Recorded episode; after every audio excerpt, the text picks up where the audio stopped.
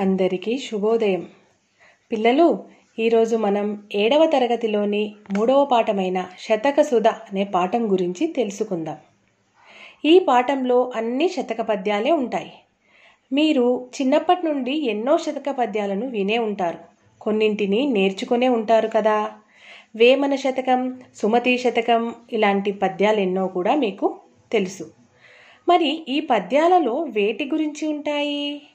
అంటే ఎక్కువగా నైతిక విలువల గురించి ఉంటాయి. మరి ఈ నైతిక విలువలు అంటే ఏమిటి? అంటే సమాజంలో మనము ఏ విధంగా మెలగాలి? మంచి చెడుల యొక్క విచక్షణతో ఎలా ఉండాలి? మానవతా విలువలను ఎలా కలిగి ఉండాలి? అనేది ఈ శతక పద్యాలు మనకు అందిస్తాయి. మరియు విద్యార్థులను మంచి పౌరులుగా ఎలా తీర్చిదిద్దాలో మంచి పౌరులుగా ఎలా ఉండాలో కూడా ఈ శతక పద్యాలు చదివితే మనకు తెలుస్తుంది. మరి శతకము అంటే ఏమిటో మీకు తెలుసా? ఆ శతకము అనేది ఒక ప్రక్రియ. మరి ఈ శతక పద్యాలకు కొన్ని ప్రత్యేకమైన లక్షణాలు ఉంటాయి. అవి ఏమిటంటే సాధారణంగా శతకము అంటే నూరు లేదా నూటికి పైగా పద్యాలతో ఉంటుంది. వీటికి మకుటం ఉంటుంది. మకుటము అంటే మకుటం అంటే కిరీటం. మరి పద్యాలలో కిరీటం కనిపిస్తుందా? అంటే పద్యానికి ఉండే చివరి పదం. ఉదాహరణకి సుమతి అని కానీ చివరి పాదం అంటే విశ్వదాభిరామ వినురవేమ. ఇలా ప్రతి పద్యంలో ఏదో ఒక పదం కానీ పాదం మొత్తం కానీ ఉంటుంది. వీటినే మకుటాలు అని అంటారు. దీనినే మకుటం అని అంటారు. ఇంకా శతక పద్యాలను ముక్తకాలు అని కూడా అంటారు. ముక్తకాలు అంటే ఏ పద్యానికి ఆ పద్యంలోనే భావం ఉంటుంది? ఇంకా నైతిక విలువల గురించే ఎక్కువగా ఈ పద్యాల్లో ఉంటాయి. మరి మన ఈ శతకసుధా పాఠంలో దాశరథి శతకము సుమతి శతకము నారసింహ శతకము వేమన శతకము మొదలైనటువంటి ఎన్నో శతకాల నుండి పద్యాలను మన కోసం అందించారు. ఇంకెందుకు ఆలస్యం? శతక పద్యాల తోటలోకి వెళ్దాం నైతిక పరిమళాల్ని ఆస్వాదిద్దాం. మొదటి పద్యం బద్దెన రచించిన సుమతి శతకంలోనిది. ఆకున్న కూడే అమృతము తాగుంకక నిచ్చువాడే దాత ధరిత్రిన్. సోకోర్చువాడే మనుజుడు తేకువగలవాడే వంశతిలకుడు సుమతి. ఈ పద్యంలో మీరు గమనించే ఉంటారు. చివరి పదం ఏమిటి? సుమతి. సుమతి అనేది ఈ పద్యానికి మకుటం. సుమతి అంటే ఓ మంచి బుద్ధి గలవాడా? మరి ఈ పద్యానికి భావం ఏమిటంటే ఓ మంచి బుద్ధి కలవాడా? ఆ కొన్న కూడే అమృతము. అంటే బాగా ఆకలిగా ఉన్నప్పుడు తిన్న తిన్నటువంటి ఆహారమే మనకు అమృతంలాగా రుచిగా అనిపిస్తుంది. తాగొంకకనిచ్చువాడే దాత ధరిత్రిన్.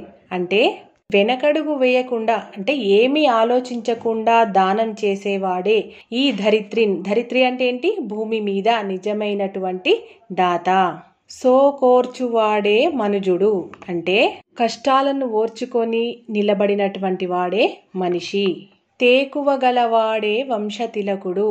తేకువ అంటే తెగువ ధైర్యం ఉన్నటువంటి వాడే వంశానికి వన్నె తెస్తాడు అంటే మంచి పేరును తీసుకువస్తాడు అని భావం. మరి మరొకసారి చూద్దామా దీని భావం? ఓ మంచి బుద్ధి కలవాడా? బాగా ఆకలిగా ఉన్నప్పుడు తిన్న ఆహారమే అమృతం వలె రుచిగా అనిపిస్తుంది. వెనకడుగు వేయకుండా దానం చేసేవాడే ఈ భూమి మీద నిజమైన దాత. కష్టాలన్నిటికీ ఓర్చుకొని నిలబడగలిగినటువంటి వాడే మనిషి. ధైర్యం ఉన్నటువంటి వాడే వంశానికి మంచి పేరును తీసుకొస్తాడు అని అర్థం. ఇక రెండవ పద్యంలోకి వెళ్దామా? ఈ పద్యం కంచర్ల గోపన్న అంటే మీకందరికీ తెలిసిన రామదాసు రచించిన దాశరథి శతకంలోనిది. వనకరి చిక్కెమైన సకు వాచెవికించెడిపోయే మీను తావినికి జిక్కె జిల్వ కనువేదురు చెందెనులేళ్ళు తావినోమనికి నశించదేటి తెరమా ఇరుమోటిని గెల్వనైదు సాధనముల నీవేగావదగు దాశరథి కరుణాపయోనిధి. ఈ శతకాన్ని దాశరథి కరుణాపయోనిధి అనే మకుటంతో రచించాడు. ఈ పద్యంలో దాశరథి కరుణాపయోనిధి అంటే కరుణా సముద్రుడా దశరథుని పుత్రుడైన శ్రీరామ వనకరి చిక్కె మైనసకు అంటే వనకరి అంటే ఏనుగు. ఏనుగు తన శరీరానికి వచ్చినటువంటి దురదను పోగొట్టుకోవడానికి వాచెవికిన్ చెడిపోయే మీను. మీను మీనము అంటే చేప. నోటి రుచిని అదుపులో పెట్టుకోలేక చేప తా వినికికి చిక్కే జిల్వా. జిల్వా అంటే పాము. పాము సంగీతానికి అంటే రాగానికి లొంగిపోతుంది. తనకు తన చెవులకు వినిపించినటువంటి సంగీతాన్ని చూసి అది ఎక్కడుందా అని లొంగిపోతుంది. గను వేదురు చెందెను లేళ్ళు అంటే అందమైన దృశ్యాన్ని చూసి జింకలు భ్రమపడిపోతాయి. తావినో మనకి నశించే దేటి అంటే పూల సువాసనకు మైమరిచిపోయి తుమ్మెదలు ప్రమాదంలో పడుతున్నాయి. ఇలా ఒక్కొక్క ప్రాణి ఒక్కొక్క ఇంద్రియాన్ని అదుపు చేసుకోలేక ప్రమాదంలో పడుతున్నాయి. ఇంద్రియ ఇంద్రియాలు అంటే పంచేంద్రియాలు కన్ను ముక్కు చెవి నోరు చర్మం. వీటిని పంచేంద్రియాలు అంటారు. మరి ఈ పంచేంద్రియాలు కలిగినటువంటి నేను కూడా వీటి నుండి ఎలా బయటపడగలను స్వామి? కనుక నీవే నాకు స్థిరమైన బుద్ధిని ప్రసాదించుమని కవి యొక్క భావం. మరి మీరు కూడా ఈ పంచేంద్రియాలను మీ ఆధీనంలో ఉంచుకుంటారు కదా? ఇక మూడవ పద్యంలో ఏముందో తెలుసుకుందామా? ఈ పద్యం కాకుత్సం శేషప్ప కవి రచించిన నరసింహ శతకం నుండి గ్రహించబడినది. లోకమందెవడైన లోభి మానవుడున్న భిక్షమర్తికి చేతబెట్టలేడు తాను పెట్టకయున్న తగవు పుట్టదు గాని యొరులు పెట్టగ జూచి ఓర్వలేడు దాత దగ్గర చేరి తన ముల్లెవోయినట్లు జిహ్వతో చాడీలు చెప్పుచుండు. ఫలము విఘ్నంబైన బలు సంతసమునందు మేలు కలిగిన జాలమిడుకుచుండు శ్రీరమానాథ ఇటువంటి క్రూరునకును భిక్షకుల శత్రువని పేరు పెట్టవచ్చు. భూషణ వికాస శ్రీధర్మపుర నివాస దుష్ట సంహార నరసింహ దురిత దూరా. దుష్ట సంహార నరసింహ దురిత దూరా.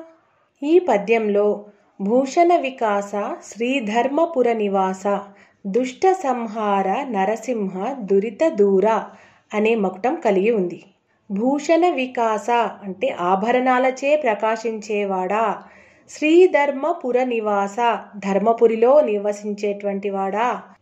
దుష్ట సంహార అంటే దుష్టులను సంహరించేవాడా? దురిత దూర అంటే పాపాలను దూరం చేసేవాడా? ఓ నరసింహస్వామి! లోకమందెవడైనా లోభి మానవుడున్న భిక్షమర్తికి చేత పెట్టలేడు. అంటే లోకంలో ఎవరైనా లోభిమానవుడు లోభిమానవుడు అంటే పిసినారి భిక్షకులు అంటే యాచకులు. యాచకులకు అంటే బిచ్చగాళ్ళకు తన చేతితో భిక్షం పెట్టాడు. తాను పెట్టకయున్న తగవు పుట్టదు కాని యొరులు పెట్టగ చూచి ఓర్వలేడు. తాను పెట్టకపోయినా ఏ గొడవ ఉండదు. కానీ ఇతరులు పెట్టినా కూడా అతడు చూసి ఓర్వలేడు. ఎవరు? పిసినారి. దాత దగ్గర చేరి తనముల్లే పోయినట్లు జిహ్వతో చాడీలు చెప్పుచుండు. దాత అంటే దానం చేసేటువంటి వాడి దగ్గరికి పోయి తన ముళ్ళంతా పోయినట్లు అంటే తన సొమ్మంతా పోయినట్లు తన జిహ్వతో జిహ్వ అంటే నోటితోటి ఎన్నో చాడీలు చెప్తూ ఉంటాడు. ఫలము విఘ్నంబైన బలు సంతసమునందు మేలు కలిగిన జాల మిడుకుచుండు. తాను అనుకున్నట్టు దానం చేయడం ఆగిపోతే ఎంతో సంతోషిస్తాడు. ఒకవేళ అలా కాకుండా వాళ్ళకి మేలు కలిగిందనుకో ఎంతో బా బాధపడతాడు. శ్రీ రమానాథ అంటే ఓ రమానాథ. ఇటువంటి క్రూరునకును భిక్షకుల శత్రువని పేరు పెట్టవచ్చు.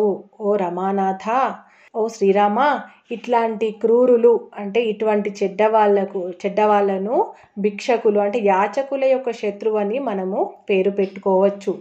ఇటువంటి వాళ్ళని యాచకుల యొక్క శత్రువు అని చెప్పి మనము అనుకోవచ్చు కదా. ఓ ధర్మపుర నివాస పాపాలను దూరం చేసేటువంటి వాడా ఓ నరసింహస్వామి? అంటే దీని అర్థం ఏంటంటే ఇలాంటి వాళ్ళు కూడా లోకంలో ఎంతో మంది ఉంటారు అని. మరి ఈ పద్యంలో మీకు అర్థమైంది కదా మకుటం ఏంటి భూషణ వికాస శ్రీధర్మపుర నివాస దుష్ట సంహార నరసింహ దురిత దూర అనే రెండు పాదాలు కలిగినటువంటి మకుటం ఈ పద్యానికి ఉంది. మరి ఈరోజు చెప్పుకున్నటువంటి ఈ మూడు పద్యాలలో ఒకటి రెండు అంటే మొదటిది రెండవ రెండు పద్యాలు మీకందరికీ కూడా నోటికి రావాలి. అందరూ కూడా నేర్చుకుంటారు కదా?